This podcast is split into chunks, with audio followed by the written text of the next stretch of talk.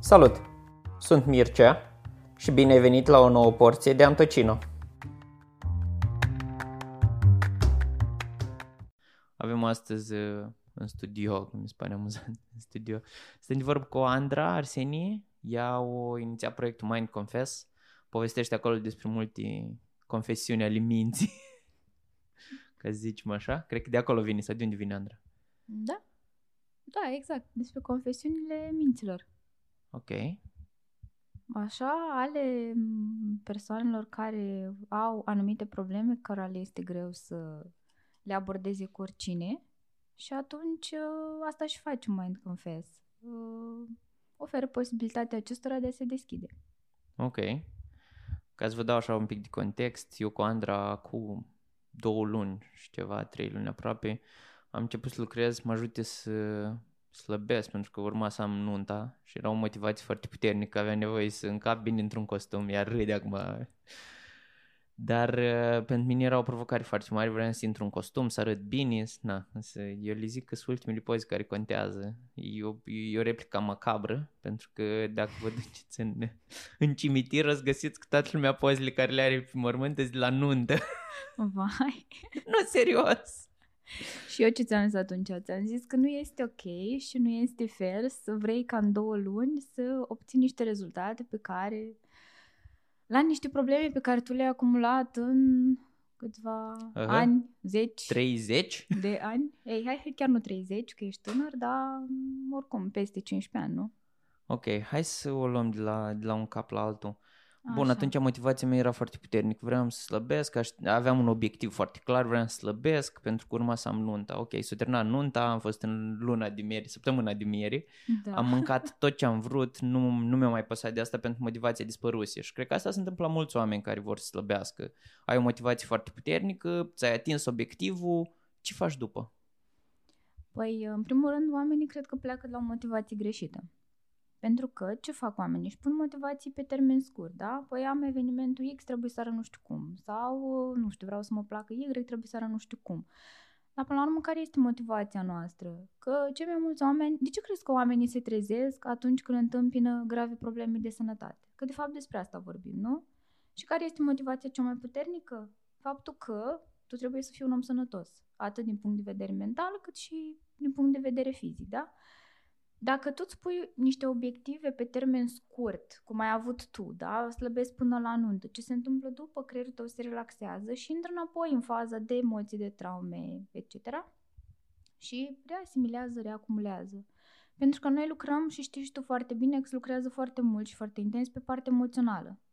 Și ai nevoie de un anumit grad de voință și tu ai avut-o, ai fost un exemplu foarte, foarte bun și foarte clar de voință pentru că ți-ai dorit și a venit de la tine chemarea asta. În schimb, mulți oameni vin aduși de mână, știi? Și păi sunt... dar nu prea conștientizezi că ai nevoie dacă nu ai un milestone, n-ai o chestie așa la care să te uiți. Uh-huh. E destul de greu pentru că, uite, o problemă pe care o văd e că când am avut 130 de kilograme, a fost foarte clar că am ajuns foarte ușor la 100 pentru că trebuia să ajung acolo și mi-am pus în cap. Așa. Dar când trebuie să ajungi la 100, la 90, îi călduț. Nu e chiar așa de, de puternică nevoia. Ești mai relaxat. Ești mai relaxat. Uh-huh. Când cobori undeva de sus până în vale, să spunem că e cap de pe un munte, e ok. Dar când trebuie să fugi de pe unde ușor până la așez, eh. și atunci, ok, cum te ții sau nu, cum conștientizezi că trebuie să faci asta sau dacă îi trebuie. Hai să vorbim și despre trebuie. Conștientizezi, în primul rând, hai cam să-ți vorbesc un pic din exemplul meu personal. Uh, având foarte, foarte multe kilograme, la un moment dat intri ca într-o pădure de aia întunecată în care nu mai ieși. Pentru că zici, băi, bine, am foarte, foarte mult. Să slăbesc 10 n-ar fi mare lucru, să slăbesc 20 n-ar fi mare lucru. Dacă n-ai de slăbit 50, 60, 80, Corect. Știi? Deja intervine chestia aia că mă n-am să pun niciodată nu e pentru mine, n-am să fiu acolo. Mai ales dacă ești omul efectelor yo-yo. Am discutat de nenumărate ori cu tine și știi și tu că ai spus că și tu ești omul efectelor yo-yo. De ce? Pentru că, după cum am spus, lucrăm foarte mult pe partea de dietă, lucrăm foarte mult pe ce mâncăm, ce așa, dar mintea noastră rămâne fix în programele alea vechi care rulează în continuu. Și cum mintea asimilează și acumulează informații în permanență, emoțiile asimilează grăsime datorită unor hormoni și a unui cocktail hormonal care are loc la nivel neurologic. Asta este lucru, scrisesem zile trecute pe blog o postare în care spuneam de ce dau fail unii nutriționiști, de ce dau fail unii antrenori și sunt foarte frustrați pentru că ei spun că rezultatele lor trebuie să fie wow, dar uită că este o muncă de echipă. Și la fel și cu motivația asta. Uh, ajungi la un moment dat la 20 și aproape 30 de ani și vezi că nu poți să urci scările, începi să ai probleme cu tensiunea, începi să ai probleme cu spatele, mai ales că toți lucrăm în medii de alea de stai pe scaun câte 8 ore și te gândești, bun, mâine pe mâine vei face un copil și nu voi fi capabil să mă joc cu el, pentru că eu deja am probleme cu spatele. Da, subtil, la tine, subtil, mă da, la da, tine. da, da, eu am un Așa? început de... Pentru că am probleme cu diverse chestii și atunci, bineînțeles că a lua o greutate de pe corp este prim pas, da, ați lua greutățile emoționale din spate pentru ca tu să poți să continui lupta asta. De fapt, nu, că nu-mi place să-i spun luptă, o să rectific. O acceptare, știi? Pentru că, de fapt, ce se întâmplă cu kilogramele în plus? Ele, ca să dispară, trebuie să fie acceptate. Lumea se luptă cu ele, știi?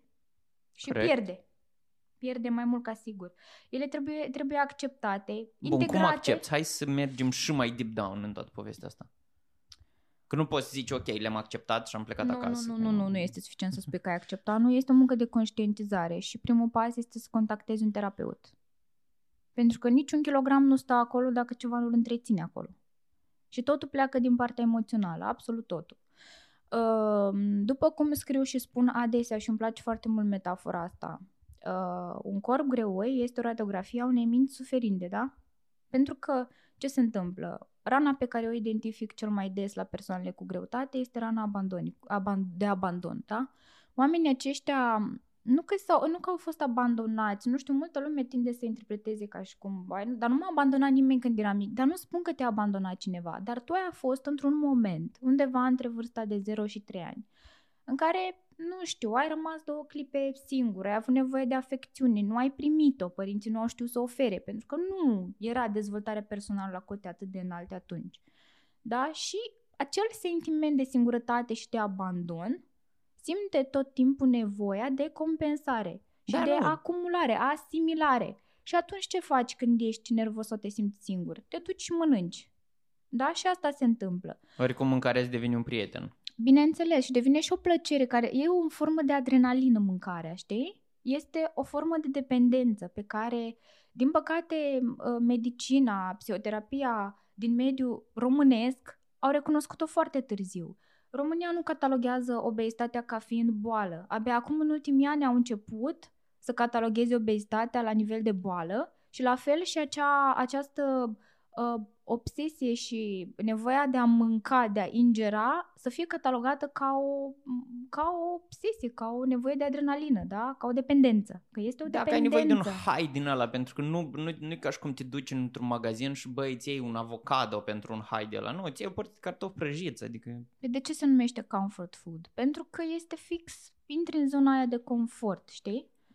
Și atunci emoțiile care se hrănesc cel mai mult sunt emoțiile grosiere. Emoțiile grosiere însemnând singurătate, furie, nervozitate, anxietate, știi? Și chestiile astea duc spre tipuri și tipuri de depresie, care la un moment dat își fac simțită prezența. De aceea, este nevoie de momentul de conștientizare. Nu e chestia că trebuie să vină să-ți spună cineva. Ajungi tu cu tine într-un moment în care spui, băi, problema mea e asta. Eu, treb- eu sunt gras, uh, pentru că nu putem spune, vai, eu nu ocolesc uh, cuvântul gras. Da, este un cuvânt dur, dar asta este realitatea. Sunt gras, sunt un om care are toate șansele să se îmbolnăvească, da, eu am trecut pe acolo și m-am îmbolnăvit și, din păcate, nu am dat de niște specialiști care să mă trimită într-o zonă corectă. Pentru că este frustrant să te duci la un nutriționist care să te acuze în continuu de faptul că nu mănânci pe ascuns, de unde tu nu mănânci pe ascuns. Adică sunt și alte probleme de sănătate pe lângă această obezitate, care pot întreține obezitatea. Schimb de hormoni și așa mai departe. Exact, dar ele sunt tot cauzate undeva pe nivel emoțional, știi? Și uh, începi să accepti în momentul în care ai conștientizat problema, tu singur te-ai ridicat și te-ai dus la un terapeut și ai spus hai să începem să lucrăm. Și în momentul în care începi să te structurezi, să te restructurezi într-un sens bun, atunci vei apela la un nutriționist și la o echipă de specialiști care să-ți facă toate analizele și să vadă cum pot conlucra împreună. Și atunci, da, antrenorul, consilierul sau psihologul și nutriționistul fac echipă pentru ca tu să ajungi acolo unde trebuie. Niciodată nu e suficient unul. Ok. Revin puțin la partea pe care povesteai tu mai înainte legată de mâncare și de abandon și mi-aduc aminte că îl citeam pe Gabor Mate, Așa. că unul din oamenii care povestește despre traume foarte mult și spunea că nu e vorba de dependență, cât e vorba de durere pe care o ai și de multe ori mm-hmm. întrebarea, ok, care e durerea pe care o suferi? Și povestea de partea asta că, băi, unii oameni n-ar trebui să fie blamați, știi? Și povestea mai înainte de cât de blamați sunt oamenii care sunt obezi și mi-aduc aminte de mine că eu în liceu așa, așa am trecut prin liceu fiind oarecum arătat cu degetul și oarecum cum poți să schimbi mentalitatea asta și cum poți să educi oamenii că e o boală și nu e o chestie de, nu știu, uh, indisciplină? Uh, nu este la toată lumea vorba de indisciplină. Lumea asta nu înțelege. Păi, Am spus de multe ori a reproșa unui om care suferă de obezitate că este obez este ca și cum a reproșa unui invalid că nu merge pe picioarele lui. Și o comparație foarte bună. Pentru că, într-adevăr, este vina societății în care noi trăim. Dacă s-ar face mai multe campanii, și asta vreau să fac eu prin Mind Confess și de aceea chiar ar fi necesar ajutorul comunității, pentru că îmi place că văd tot fel de campanii în ultima vreme, campanii de ordin de ăsta psihologic, așa, de rezolvare a chestiunilor psihologice. Dacă ar fi campanii care să spună stop obezității, susțineți persoanele, pentru că și eu când eram mică și tu, că suntem în aceeași generație, am fost supuși mai mult sau mai puțin fenomenului de bullying, ceea ce în ziua de azi Nu este mai mult deja... sau mai puțin, că mult, că era inevitabil, pentru că în primul rând că erai diferit față de majoritate. Exact. Ieșeai în evidență inevitabil, erai mare. Mm-hmm. Adică eu țin minte despre mine, eram mare. Și atunci era foarte ușor, erai o țin foarte ușoară. Da. N-aveai cum să fugi, N-aveai cu ce să te aperi? Spun mai mult sau mai puțin pentru că totuși am trăit într-o generație care avea ceva mai mult educație, cel puțin în mediul în care eu am mers la școală, la liceu sau la facultate, față de mediile din ziua de astăzi, pentru că fenomenul de bullying a ajuns la niște cote de neimaginat. Astăzi Deja... s-a aprobat sau ieri s-a aprobat o lege anti-bullying. Deci... Deja discutăm și ar trebui pusă pe tapet și chestia asta, bullying-ul care se referă strict și țintește o persoanele care suferă de obezitate, pentru că tu, în momentul în care ai niște kilograme în plus, deja ești afectat emoțional. Dacă societatea te arată cu degetul, colegii, prietenii, lumea, deja ești din nou afectat emoțional pentru că este tot o respingere continuă și tu îți dai seama că intri în chestia aia, atacuri de panică, anxietate, luptă sau fugi. Păi nu te simți știi? în siguranță, pentru că ce vorbeam mai înainte. Ești. Corect. Nu mai ești în siguranță și atunci oamenii ăștia ce fac? Devin, nu intră așa într-un spectru de la autist. Oarecum, mulți își creează lumea lor, intră acolo, nu mai ies, devin dependenți de tot fel de alte chestii pe lângă am fost mâncare. gamer în liceu, deci... Vezi, da, jocuri, uh, eu m-am ținut tare. Eu n-am fost niciodată genul să mă izolez. Nu am vrut, deși nu că nu simțeam, știi? Simțeam uneori că nu e locul meu și tindeam să mă duc în cel mai întunecat colț dintr-un loc, dintr-un spațiu. Uh, dar am refuzat să mă închid atât de mult, știi? Și chestia asta m-a ajutat să accept, să accept problema pe care o am, știi? Și am ajuns să nu mai văd ca pe o problemă la un moment dat, după ce a început să se rezolve ușor, ușor, ușor. N-am ajuns să mai văd ca pe o problemă, dar în continuare este ceva din mine care încă e pe acolo, știi? Adică nu reușesc, de exemplu, să spun, băi, eu sunt o persoană slabă sau care arată foarte bine. Mereu voi fi de partea aia, a persoanelor cu kilograme în plus, a empatiei, știi? Eu nu văd un lucru chiar așa rău. Nu este În sensul în care poți să empatizezi cu niște oameni și poți să-i ajuți, pentru că dacă o iei foarte pragmatic în drumul pe care l-ai pornit cu Mind Confess, e vorba despre ai putea ajuta pe alții. Exact. Pentru că am avut și eu nevoie de ajutor și nu am avut la cine să apelez. Ți-am Cum ai spus. început? Hai să o luăm de la A. Cum am început eu uh, Drumul ăsta. procesul? Da. Uh, la mine a fost uh, așa, am început să am niște probleme de sănătate, le-am pus inițial pe seama stresului, licenței, terminasem dreptul, era foarte greu, vroiam să dau examenele de intrare în avocatură, la la la. Și um, am avut la un moment dat o problemă foarte, foarte gravă care pe mine m, și psihic și fizic m-a dărmat foarte tare. Am ajuns într-un spital din Iași și am găsit un medic care mi-a zis ai o problemă pe care nu o pot rezolva eu, aș vrea să te trimit la cineva la București. Am ajuns într-un final la București pentru că eram într-o fază de aia de inconștiență, ca să, nu, ca să nu-mi deschid emoțiile, știi, să realizez prin ce trec, pentru că a fost o chestie destul de gravă. Așa am trăit totul ca un film și pot să zic că da, am ajuns într-un spital din București, am fost supusă la niște investigații amănunțite însemnând biopsie din grăsime, însemnând parte hormonală, însemnând uh, discuții cu psihologi, discuții cu nutriționiști. Asta după ce deja cam aveam aproape 2 ani de zile de terapie individuală, da? Deci eu deja lucram pe traumele mele și cred că faptul că am urmat terapia mi-a creat această problemă tocmai ca să pot să o rezolv. Știi? Deci, dacă eu nu mergeam la terapie și rămâneam în conul ăla de umbră, nu cred că aș fi ajuns să am problema aia să mă Sau scuture și să apăsai mă niște zdruncine. butoane. Exact, exact.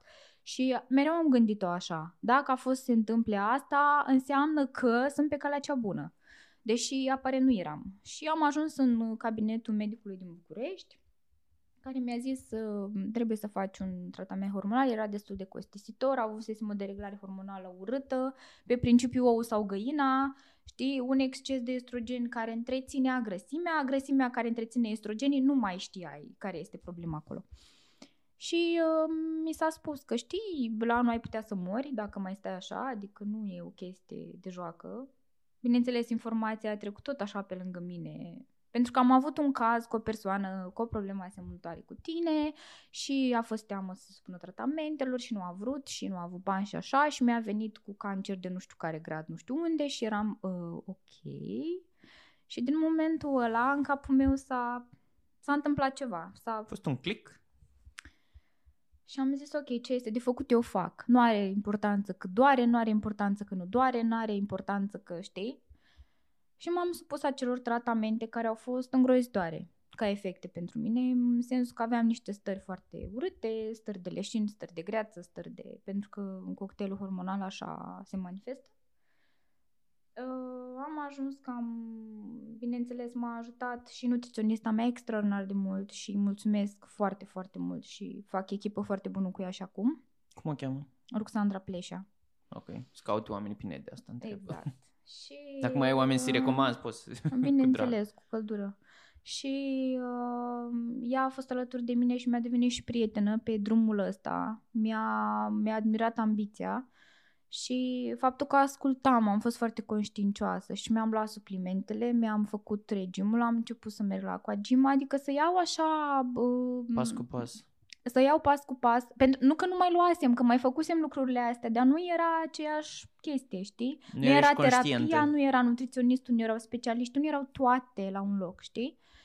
Și am început și am slăbit foarte, foarte mult în primele luni, după care m, lucram, lucram mult, lucram mult pe partea emoțională, ce ajunsesem la un moment dat la un grad de la de conștientizare atât de mare, încât aveam senzația că orice îmi propun, fix acolo ajung. Din punctul ăsta de vedere, mă concentram doar pe asta, deci nu mai puteam să mă concentrez pe altceva. Uh, În perioada aia nu am lucrat, mi s-au deschis alte oportunități de a lucra în afara țării și am menținut programul și acolo. Deci nu m-a, nu m-a împiedicat nimic, am ținut legătura în, în permanență cu specialiștii mei. Când am ajuns la controlul, după un an de zile am ajuns la control și medicul mi-a zis, băi, bravo, nu arăți ca și cum ai fi avut vreo problemă. Deci nu mai aveam nimic, totul se aranjase, totul se reglase, totul era normal, în limite normale și atunci medicul mi-a spus, dacă nu erai ok cu mansarda, nu rezolvai problema. Deci sunt multe persoane pe care le-am supus la tratamentul ăsta și au avut diverse alte probleme pe care le-au creat. Dar la mine voința a fost atât de mare și dorința de a fi bine încât uh, nu am mai contat, știi? Și atunci, când am creat Mind Confess, l-am creat cu șuturi în fund. Pentru că nu am avut, uh, cum să spun, uh, dorința asta de a mă expune și a mă deschide. Eu nu am documentat procesul meu de slăbire. L-am documentat așa cumva în secret. Dacă ar fi să scot iepurii din pălărie, am să-i scot pe blog și probabil în terapiile de grup. Pentru că o consider o poveste atât de zdruncinantă de viață încât uh, nu aș vrea să o expun celor care nu sunt capabili să o înțeleagă, știi? Și am zis, bun, ce nevoie am avut eu atunci de la societatea în care trăiesc și nu, nu le-am putut satisface. Nevoia unui om care să înțeleagă problema prin care trec, nevoia unui societăți de suport, nevoia unor specialiști, da? Și nu spun că în Uniaș nu sunt, nu sunt specialiști, dar eu nu am găsit oamenii aia care să nu te judece și care să încerce să facă ce trebuie pentru tine, chiar cu bani grei, știi? Și atunci am creat Mind Confess și am zis așa, pot și sunt capabilă să creez o comunitate de persoane care suferă de un anumit grad de obezitate sau pur și simplu au kilograme în plus și care au nevoie să se sprijine reciproc, pentru că puterea grupului este foarte importantă. Eu cu tine și am mai lucrat și lucrez în continuare și cu alți clienți pe terapie individuală. Dar consider totuși că puterea grupului este mult mai mare și aș vrea să, să extindem chestia asta. Ok. Cam pe scurt asta e. Bun, care a fost punctul în care ai conștientizat că, băi, pentru mine este importantă partea psihologică și nu partea fizică? Pentru că, inevitabil, cultura din care venim nu este o cultură care să ne încurajeze să mergem la psiholog. Sau nu. să-ți cauți uh, hibilii de pe biblică.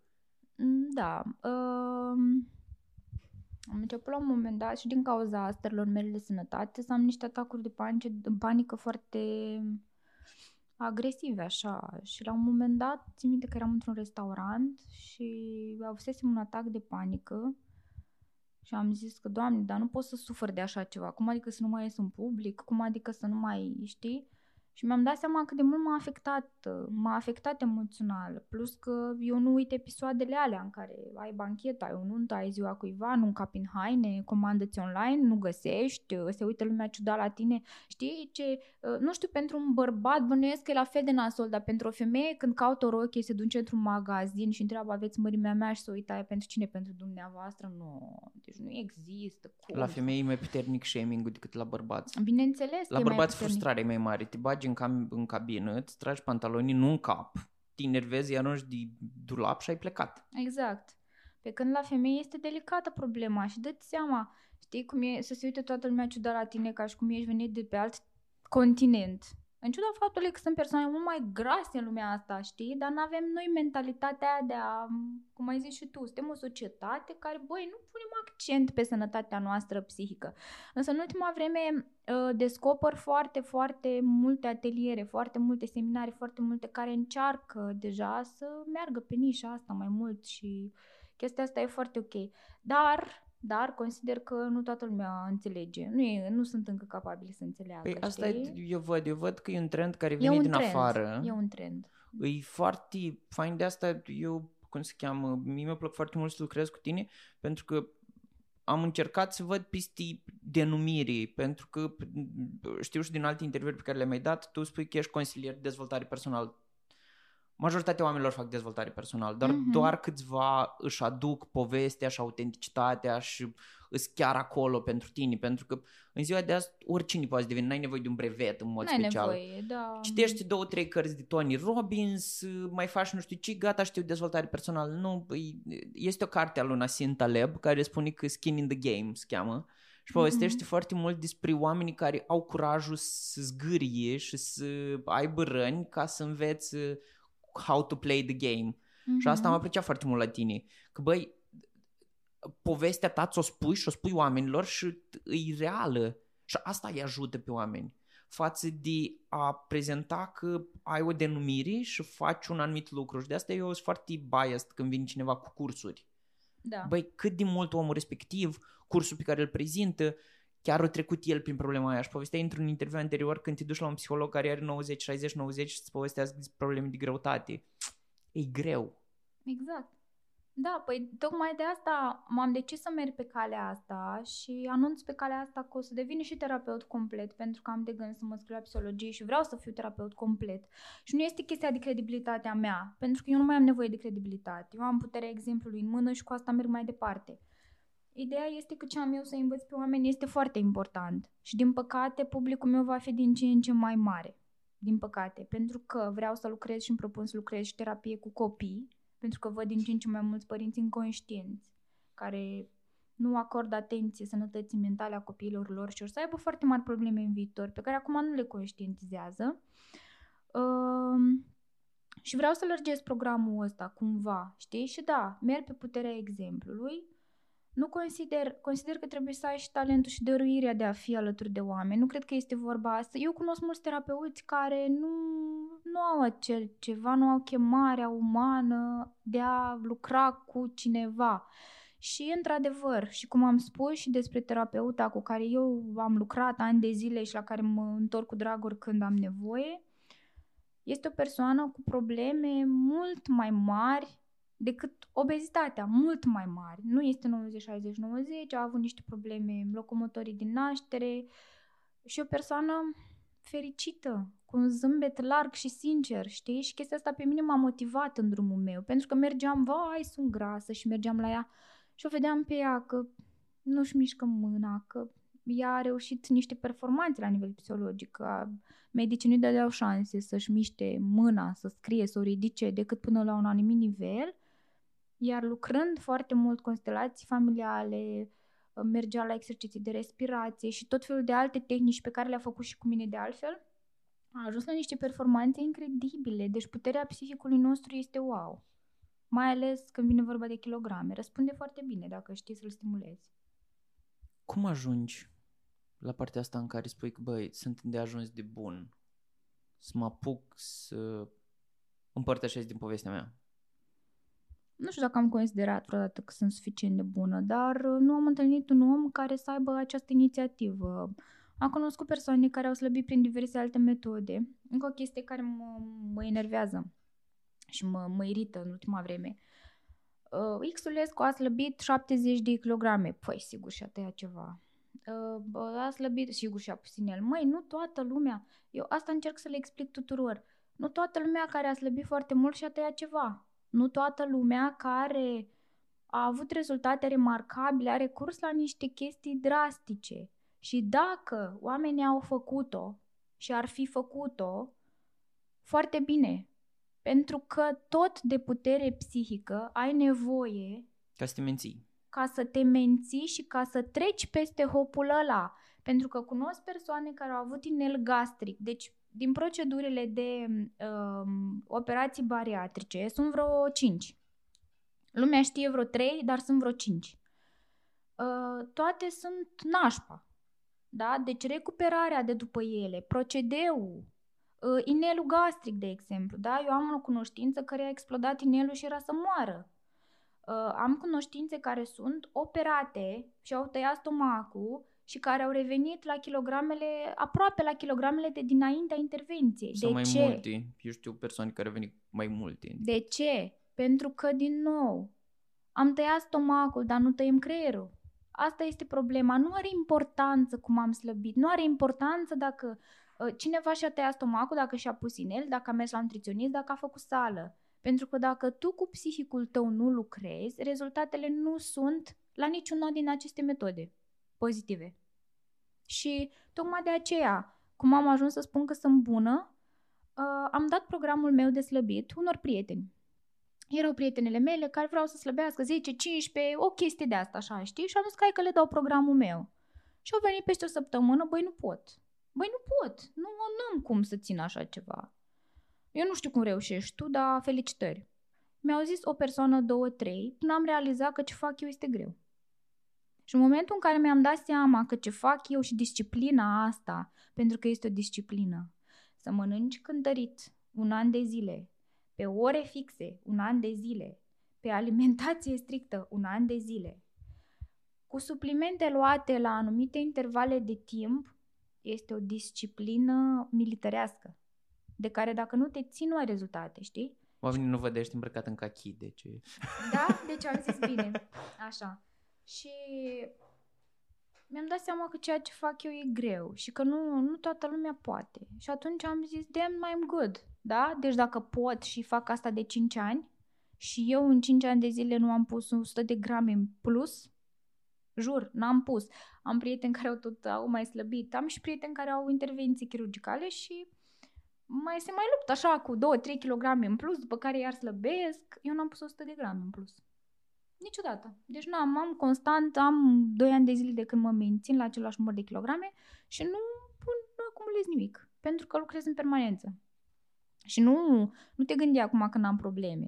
Am, am probleme, sunt uh, o fire de multe ori anxioasă, uh, nu sunt cel mai optimist om din lume în toate momentele mele, știi? Dar uh, pe partea asta am lucrat și lucrez atât de mult încât aproape închid ochii și știu toată procedura, știi?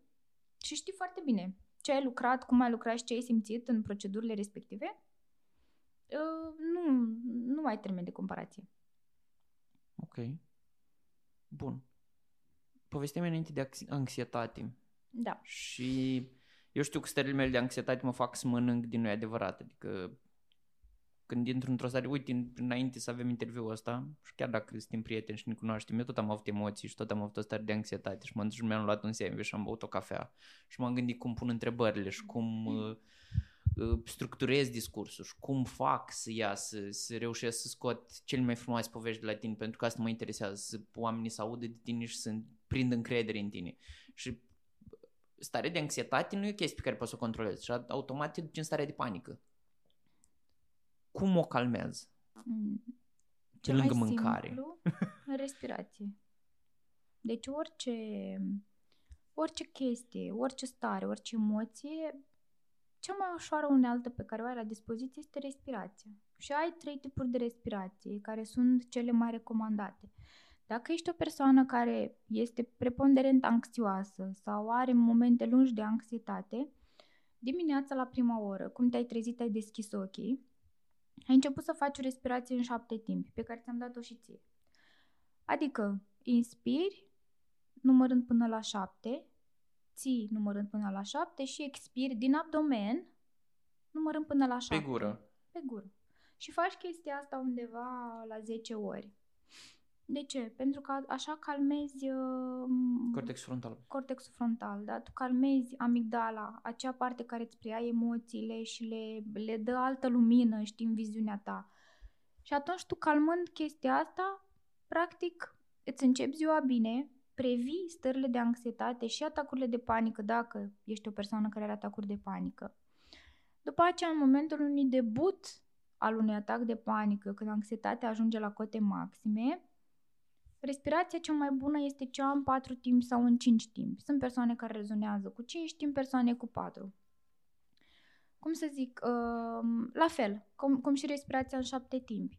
Ai inspirat, numărând până la 4 sau până la 5, ai ținut numărând până la 4 sau până la 5, dar din abdomen.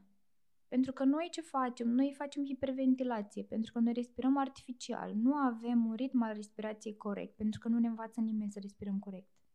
Nu cred că și-a pus un părinte problema, băi, hai să te învăț să respiri. Și atunci deci respirația... cred că părinții noștri nu învață cineva, adică povestea e un pic mai... Nu. Îndepărtată. Știi că noi avem tendința să ne blamăm părinții foarte des pentru problemele noastre. Uh, și eu le-am reproșat alor mei foarte multe chestiuni, dar am ajuns la concluzia că noi suntem Nici datori lor noi. să iertăm, pentru că ei au oferit exact ce au știut. Dacă Corect. știau mai mult, cu siguranță ar fi făcut mai mult pentru noi, știi? Și dacă nu, vi, nu provin dintr-o familie în care, Doamne ferește, te-au abuzat părinții sau... Și chiar aceștia au avut intenții bune, cum a fost în cazul meu, știi? Dar au fost absenți. Noi suntem generația cu cheia de gât. Eu am stat singură de dimineață până seara ani întregi, știi? Și chestia asta nu face bine emoțional unui copil. Dar părinții de noștri... acum au, am aflat. Când... Exact. Păi, acum am aflat ce a însemnat acea singurătate pentru noi, știi? Deci, un alt, unealta pe care o ai pentru controlul anxietății este respirația. Dacă nu reușești, dar rare se întâmplă să nu reușești cu respirația, doar să nu ai răbdare să respiri corect, atunci e un supliment de calciu pe care îl ai tot timpul cu tine, e o cârjă E un... Uh, De multe ori, uite, acum povesteai de respirație, am, am încercat și eu, dacă n-ai momentele de anxietate care îți duce aproape în panică, cât respirația ai face, gândul reușești să fii mai puternic decât respirația. Da, pentru că tu nu ai răbdare să te concentrezi pe respirație. De aia, dacă tu te concentrezi pe numărat, deja trans, transferi starea creierului din emisfera dreaptă în emisfera stângă, care este responsabilă cu organizarea, cu înșiruirea numerică și deja numărând și concentrându-te pe numărătoare, îți dispare emoția. Dar oamenii în stare de panică nu au acea răbdare de a-și număra respirația. Am pățit-o și eu la început, dar după aia încetul cu încetul n-am mai avut aceste probleme, știi? De aceea sfătuiesc pe toată lumea, dincolo de a apela la consiliere în momentul în care se întâmplă așa ceva, să respire. Atât de simplu. Da. Am povestit până acum de partea asta de slăbit. Ok, ajungi la 100, la 130, la 100 de kilograme, ajungi să te menții. Dar există și reversul medaliei. Există oameni foarte slabi care nu reușesc să se îngrașe. Care arată și ar vrea să pună niște carne pe ei pentru că nu le place cum arată, adică e opusul oarecum. Mm-hmm. De ce? De unde mm-hmm. apare? Liz Bourbeau, dacă o să fiți curios să citiți un pic, are um, două cărți foarte mișto. Una este despre rănile um, emoționale, sunt uh, patru sau cinci răni emoționale, parcă cinci răni emoționale și fiecare îi se atribuie o mască. O mască cu care noi activăm în societate. Și mai are o carte care spune cum se vindecă aceste răni. Bineînțeles, cărțile astea pe mine mă amuză persoanele care spun am luat și am citit o carte ca să-mi revin. Tu nu ai cum, pentru că informația pe care tu ai sintetizat acolo, ea este asimilată, integrată într-un proces psihologic. Și tu nu ai cum, citind cartea aia, să înțelegi toate acele aspecte. Înțelegi la nivel rațional, dar nu la nivel emoțional. Și să spui, da, bun, eu am masca, eu am sufăr de rana de abandon, Uh, ți-am zis și ție, dacă putem da așa un uh, sneak peek din terapia ta, ți-am zis ai rana de abandon și uh, masca masochistului. Și a zis, da, ai dreptate. Tu știai asta conform unor trăsături de caracter, dar nu știu cât de mult conștientizai tu prin, prin ceea ce-ți faci tu ție că de fapt ai această mască. Că oamenii asta spun, da, eu știu că sunt uh, abandonic sau că sunt fugar sau că sunt vorbesc de fugar, vorbesc de persoane foarte slabe, da? Care suferă de masca, au această rană de nedreptate, da? Respingere nedreptate. Aici regăsim pe persoanele care sunt foarte slabe și care nu reușesc să se îngrașe tot din cauza unor emoții. Pentru că persoanele cu kilograme în plus asimilează și acumulează, persoanele care au această rană de nedreptate, de respingere și poartă masca fugarului, nu vor sta să se lipească ceva de ele, știi? Pentru că ele în permanență sunt într-o fugă continuă. Și, bineînțeles, emoțional vorbind, da, psihologic vorbind, și atunci, tot prin terapie își pot rezolva aceste probleme, lucrând pe trauma lor și pe rana lor. De ce tot timpul ajungi la, la terapie? Și o să te întreb, eu înțeleg lucrul ăsta, dar mă gândesc, ok, trebuie să ajung tot timpul la terapie, dar eu lucrând cu mine nu pot să înțeleg, ok, să ajung să accept, să fac ceva ca să pot să accept că, bun, nu am de ajuns de mulți bani cât să merg în terapie, dar, nu știu, sunt tineri care au... Pot să spun și despre chestia asta cu nu am suficienți bani ca fiind un bullshit? Bine, da, general. E, e, e un bullshit, dacă te dat, uite, spre exemplu, eu în studenție, da. la 25 de ani, eu nu aveam bani ca să pot să-mi permit să merg în terapie. Așa este. Mhm. Bine, eu acum mă raportam la ce se întâmplă în prezent, știi? Într-adevăr. Eu acum, la 30 de ani, ok, îmi permit. Uh-huh. Dar eu la 25 de ani, când eram student, stăteam în cămin în Tudor cu încă trei oameni în cameră și vindeam vodcă ca să am bani. Numai de terapie n-aveam bani atunci. Dar oricum altfel nu nimeni te învăța ce trebuie să faci cu viața ta. Oricum nu-ți spunea nimeni că ai niște unelte la dispoziție, precum respirația, precum mantrele sau precum meditația pe care o poți face singur. Nu? Nu cred că Corect. ți-a spus vreodată cineva că dacă faci un anumit Cu soi de meditație... deja începea, că era TM-ul, era mai ales că era ăsta uh, Seinfeld care povestea despre, uh, cum se cheamă... Dar câți urmăreau? Câți, câți ajungeau în faza aia în care sunt într-adevăr să știe ce, ce impresie are lumea? Hai să luăm așa. Ce impresie are lumea când spui meditație? Toată lumea își imaginează că te pui în poziția aia... Lotus. Lotus și bă, faci mantra aia om și după aia gata, da? Păi asta nu este meditația. Sau când mulți citești multe articole în care multă lume spune cât este de greu să intri în starea de meditație. Dar meditațiile sunt de o mie de feluri. Tu ai acces la o meditație simplă în care pur și simplu să-ți golești mintea, îți pui un fundal și te așezi liniștit într-un loc întunecat, unde să stai întins sau să stai în fund, da? să-ți eliberezi mâinile și picioarele și efectiv să fii atent la respirația ta. Atât. Și să simți fiecare dezechilibru din corp. Da? Pe un fundal liniștit, pe o muzică ambientală, ca efectiv să-ți eliberezi mintea și să-ți imaginezi că gândurile sunt niște bărci care trec pe un lac, pur și simplu. Asimilezi fiecare gând care trece în cap tău cu o barcă. Și chestiile astea nu ți le spune nimeni. Eu dacă spun oamenilor faceți chestia asta 20 de minute pe zi, Păi, deja... 20 de minute, dar n-am timp 20 de minute. Ceva mai scurt, Bă, dacă n-ai? nu ai timp pentru tine, atunci... Eu glumeam, dar în același timp e o realitate. Da, eu știu, dar gândește că dimineața poți să-ți pui ceas cu un sfert de oră mai devreme, știi? Și dacă cu adevărat vrei să seara înainte de culcare, eu cred că un sfert de oră nu se întâmplă nimic ca să faci o meditație, știi? La fel și cu, și cu chestia asta, cu n-am mai să merg la terapie. Oamenii preferă să investească bani în multe alte chestii. Dar uh, ce nu te învață școala și ce nu te învață nimeni este iubirea de sine. De aia mergi la terapie. Pentru că tu dacă te-ai naște cu cultul iubirii de sine și din păcate noi ne, nu, din fericire noi ne naștem cu cultul iubirii de sine până undeva la vârsta de 3 ani.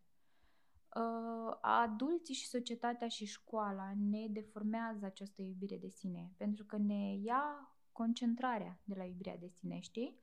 Gândește-te că un copil între 0 și 3 ani este autentic, el are trăiri autentice. El trăiește într-o altă dimensiune față de dimensiunea ta cerebrală ca adult, da? Asta se disipă undeva de la 4 ani încolo și spre 7 ani dispare. Și tu în momentul în care îi spui unui copil, taci, nu-ți mai arăta emoțiile, băieții nu plâng niciodată, ce ai făcut?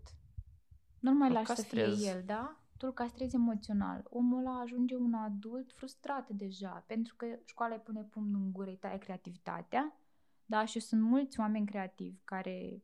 Sau un copil bătrân nu poate să ajung, stai așa, poți să ieși reversul medaliei, da. rămâne în emoția respectivă și nu crește, nu, nu se maturizează. Înțeles, da. Adică pe generația noastră eu cred că este plină de copii adulți, copii bătrâni. Copii bătrâni, da. Deci și asta, asta e o altă problemă. Sau adulți care nu se maturizează niciodată, da? Mm. E, uh, imaginează-ți că asta e vorba, noi ne pierdem iubirea de sine. Dar iubirea de sine însemnând să ai grijă de corpul tău ca de un templu, să-ți faci mișcarea, să bei suficientă apă, să te hrănești sănătos. Hrana nu pentru fizic, hrana pentru psihic. Și că ți-am zis de multe ori că ceea ce mănânci pentru a slăbi este de fapt hrana care îți hrănește creierul. Nu renunți la grăsimi, nu renunți la chestii. Eu mor când aud uh, chestii de astea, renunță de tot la grăsimi. Păi creierul tău e grăsime. Știi? Adică el are nevoie de grăsime ca să trăiască, dar nu de aia nocivă. Sunt multe lucruri pe care oamenii le distorsionează și merg pe trendurile astea. Dar eu asta vreau să învăț pe oameni și motul Mind Confess este iubirea începe cu tine. Pentru că tu nu ai cum să oferi mai departe dacă nu o simți pentru tine. Și, adică nu că n-ai cum să oferi, n-ai cum să oferi la capacitatea ei maximă, știi? Că tu, dacă te neglijezi în favoarea altora, ești uh, în poziția de salvator, dar ești agresor. Dacă devii, dacă știi cum trecerea asta agresor de la agresor la victimă, de la cel care ajută la victimă. Deci, până la urmă, tot o victimă ajungi.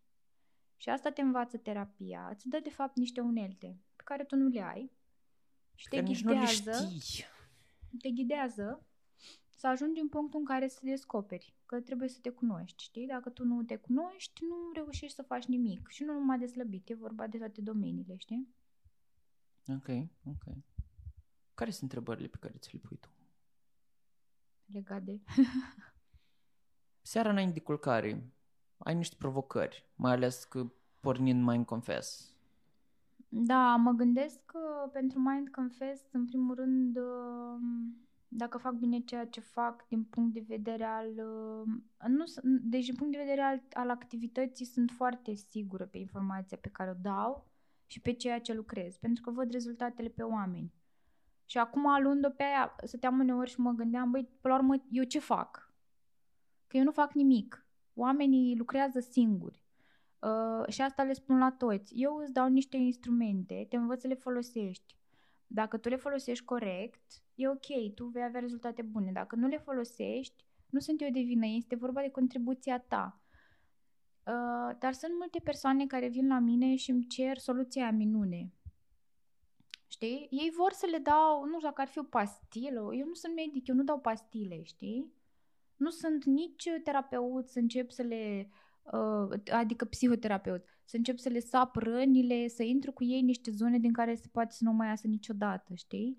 Nu, eu lucrez light pe problema asta și uneori stau și mă întreb, ok, ar trebui să sap mai adânc, ar trebui să rămân la suprafață. Ce, ar tre- ce mai are Mind Confess să ofere? Cum ar putea să ofere mai bine? Știi? Ce, ce tip de conținut ar trebui să creez? Pentru că lumea nu mai citește.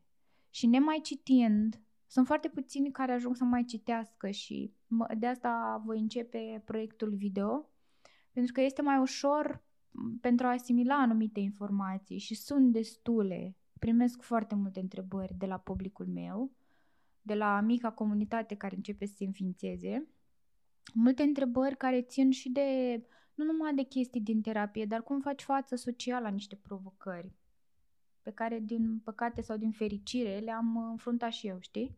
Și am suficiente răspunsuri de dat și o să am de lucru pe tema asta, știi? Și mă întreb dacă va fi ok că pornesc chestia asta. Adică sunt niște întrebări de alea de verificare, știi? Ok. Înțeleg. Da. Întreb deoarece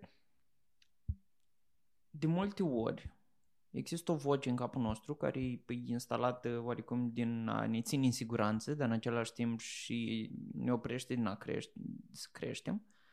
Și eram curios cum faci ca vocea respectivă să nu fie așa de puternic la tine. Vocea respectivă nu este a noastră, este o voce preluată, o voce învățată.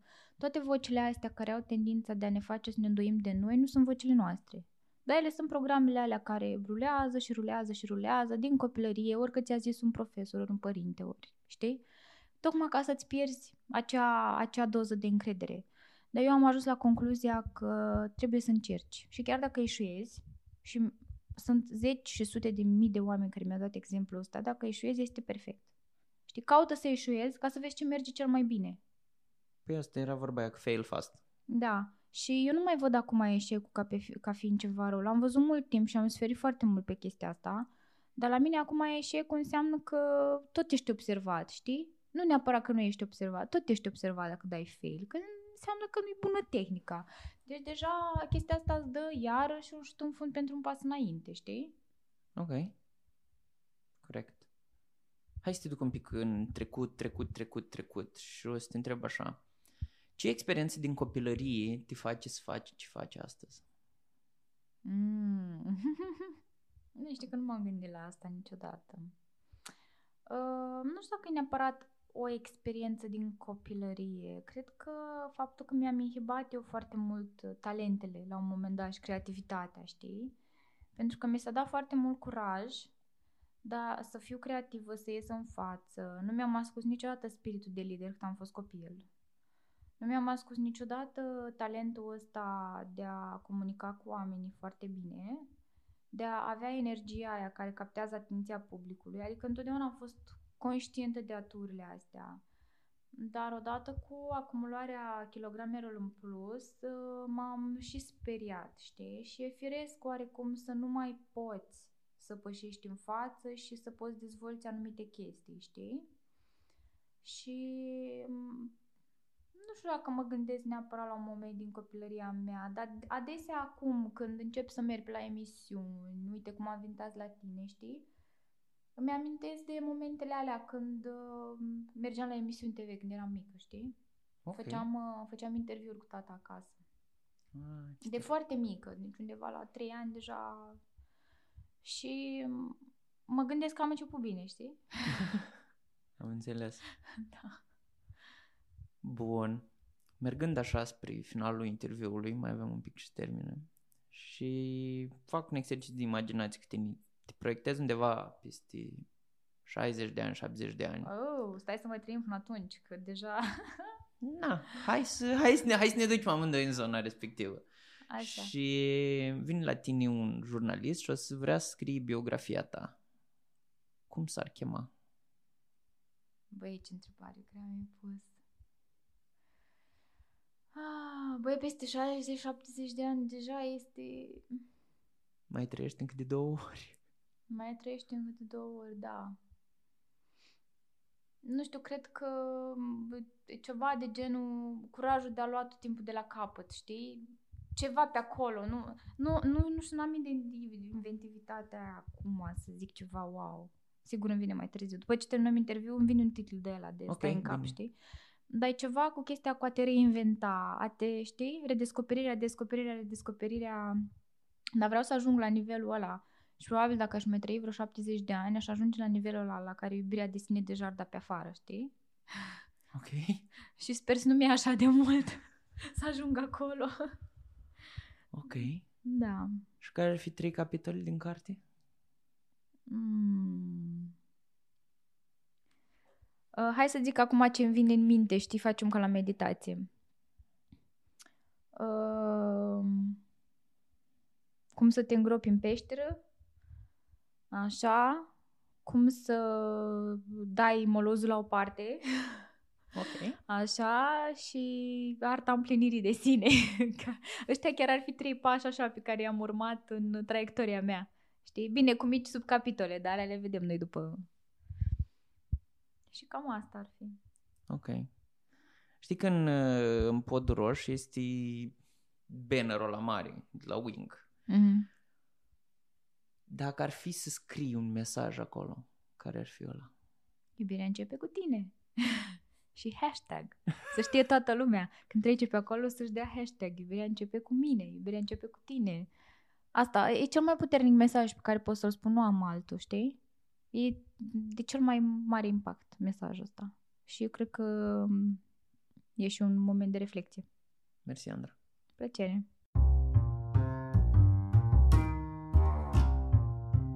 Mersi că ai ascultat. Dacă vrei să bem un antocino sau să-ți răspund la vreo întrebare, poți să-mi scrii pe Facebook. Dacă vrei să primești notificări dă subscribe pe Apple Podcast, Spotify sau Overcast sau aplicația ta preferată cu care asculti acest podcast. Și dacă ți-a plăcut ideea, m-ar ajuta un share. Mersi mult și ne auzim data viitoare.